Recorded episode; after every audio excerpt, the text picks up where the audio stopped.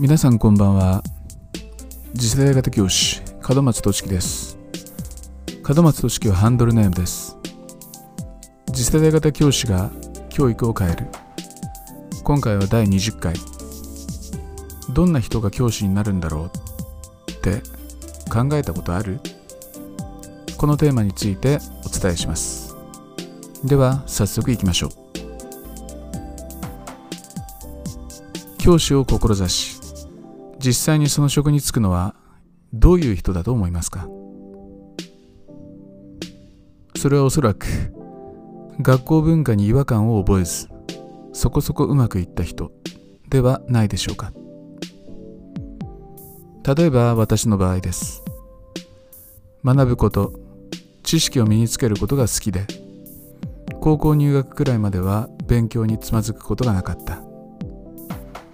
先生の言うことはほぼ無条件で受け入れてたまに褒められることもあった。あの生徒は大丈夫。と思われていると思っていた。学校のルールに違和感を覚えない。ちょっと脇道にはみ出ることはあってもすぐに軌道修正して平坦な道を歩き続ける。いわゆるいい子ですね。しかし反面これといって秀でた領域はなく何かにのめり込んで没頭することもない。仮に何かに打ち込むことはあっても趣味止まり。少なくとも私はそんな感じでした。教師であるあなたや周囲の同僚はどうでしたか？仮に高校生や大学生の頃まではさまざまな領域で成果を出したり名を挙げた人たちであっても最終的に教師になった時点で丸く収まることを選んだのではないでしょうか。つまりこういうことです。教師になるのは学校システムの適合者です。なんだかんだ言っても学校の文化が性に合っている。理由は明白でずっとそれでうまくいってきたからです。私は今までに教師になりたいという意欲を持った多くの生徒と出会ってきました。彼らにその理由を聞くとかつて教わった先生のようになりたいからと話す生徒が多いことに気づきます。というかほとんどがそういった理由からでした。生徒にとって身近な大人は家族と教師です。何といっても一日の大半を彼らと共に過ごしその価値観を内在化するわけですからその影響力たるや計り知れません。生徒にとって教師が理想の大人になり得た場合教師を志望する生徒が生まれます。人が変わるのは最終的には人によるものだと思います。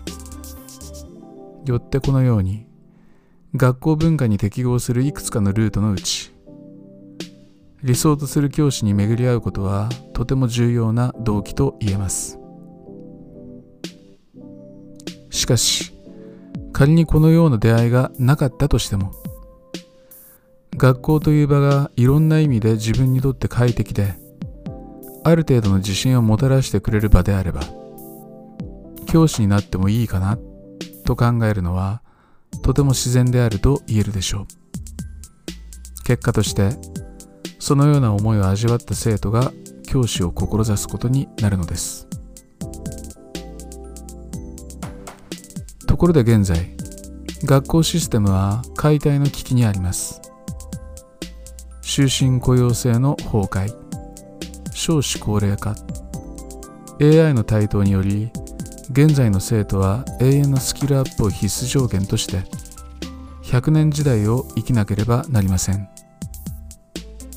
その時々で必要なものを得るために頻繁にステージを変えていかなければならないのです。日本の学校は国際的にも保守的な日本という国の中においては保守の牙城といえる存在です。これまで以上に多様性が求められる社会のニーズに対して学校は答えられません。それだけではありません。学校組織は今様々な外圧にさらされています。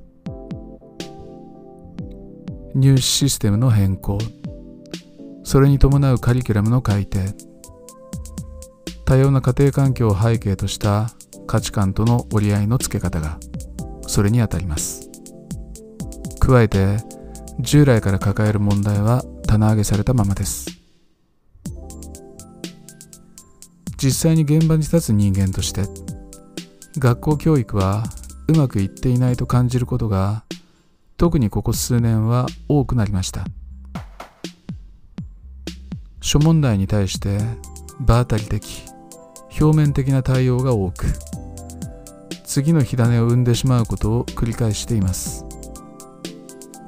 長期的な問題について誰も考えていないためこんな風になってしまうわけですが学校としてのビジョンの策定と日常業務の遂行はパラレルに行わなくてはなりません。そしてそれを行わなければ教師は永遠に不全感とストレスを感じながら仕事に従事することになります。では誰が若い世代の育成を担うことになるのでしょうか。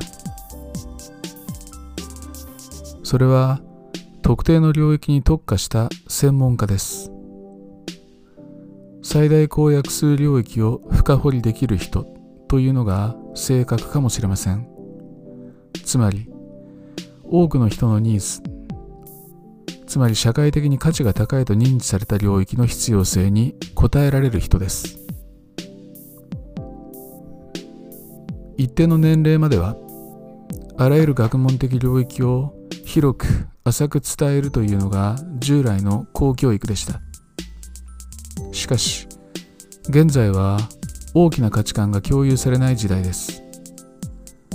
公教育が多様性に応えられるとすれば社会的に価値が高い領域を限定しそれらを深く学ばされることが公の利益にかなうことになるはずです。そしてそれを嫌がる若者はおそらく学校を離れることになるでしょう。しかし学校を離れた若者が置き去りにされるような事態は起こりません。なぜなら彼らのニーズを拾い続ける何らかの教育装置は存在するしその数は今後も増え続けていくに違いないからです。今までは単なる趣味程度のものとしてしか認知されてこなかった。あるいは収入に結びつくとは到底考えられなかった領域を学びたいと思う若者がいてその領域の知識が豊富なだけでなくその面白さを存分に味わわせてくれる人たちがいる。好きなことをやって生計を維持し人生を謳歌する。そんなことが可能な時代がほぼ実現しているのです。学校システムが瓦解すれば従来のような教師を育成するシステムも不要になります。教員養成を目的とした大学や学部はその存在意義を大きく問われることになるでしょう。いわゆる教育学部では自身の専門領域を追求するとは言っても進化することはありません。生徒の心理やその指導法を学び採用試験を受けて教師として教壇に立つことがゴールになっています。さらに在学中にはかなりの時間を教育実習に割いて二十歳そこそこの若者がすぐに現場に行っても気遅れしないように環境に慣れさせようとします。そして教育学部に限らず教員養成課程の目的は教師を志す人間に学校文化を吸収させることにありますがこれが問題です。生徒に学びの楽しさを教えたいと願って教師になった人間でも実際に仕事の中心になるのは生徒を学校教育に適合させることになるという点がつきまといます。だから学校に合わない生徒が出てくる。今までは社会通念が学校教育を支えてきましたがこれからはその社会が至る所で学校とぶつかり始めます。教師は教師になるべくして育ててはいけない。教師こそが世の中の仕組みを地質し多様な価値観を示しその価値観と生徒自身をコーディネートする。本質を追求し柔軟性に富み現実的な存在でなくてはならないのです。そうでなければ従来の教師は淘汰される。これからの時代に最も必要な教師は民間の専門家ということになります。教師よりも現実的で専門的で人間をはるかに深く知っている。自身の取り組みがいかに社会に貢献していてやっていて楽しく誇り高い仕事であるかを体現できる。教育課程を学んだかどうかはほとんど意味がないのです。では公教育の担い手である私たちは一体どう振る舞えばいいのでしょうか？ある人たちにとってこれは愚問です。私たちは目の前にいる生徒をしっかりと見据えて自分たちができる範囲のことをすればいい。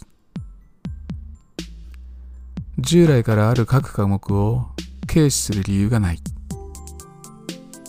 そもそも好きなことだけやって食べていく時代なんて来るわけがない。いろんな反論が予想されます。でも大丈夫。あなたの仕事が奪われることはありません。公務員はよほどの理由がない限りクビにはならない。今まで通りの仕事をしていても誰も文句は言いません。それどころか今まで通りであり続けることで同僚はあなたのことを安心できる存在と見てくれるはずです。波風を立てないことが最も尊重される学校という場において。そんなあなたは立派な教師であると言えるでしょう。しかし次のことは覚えておいてください。現在の教育システムはたかだかここ100年程度で醸成されたものに過ぎないということ。そして変化したものだけが生き残れる。という事実です。あなたの職は奪われない。厳しいことを言わせてもらえば奪われるのはあなたの存在意義と生徒の未来です。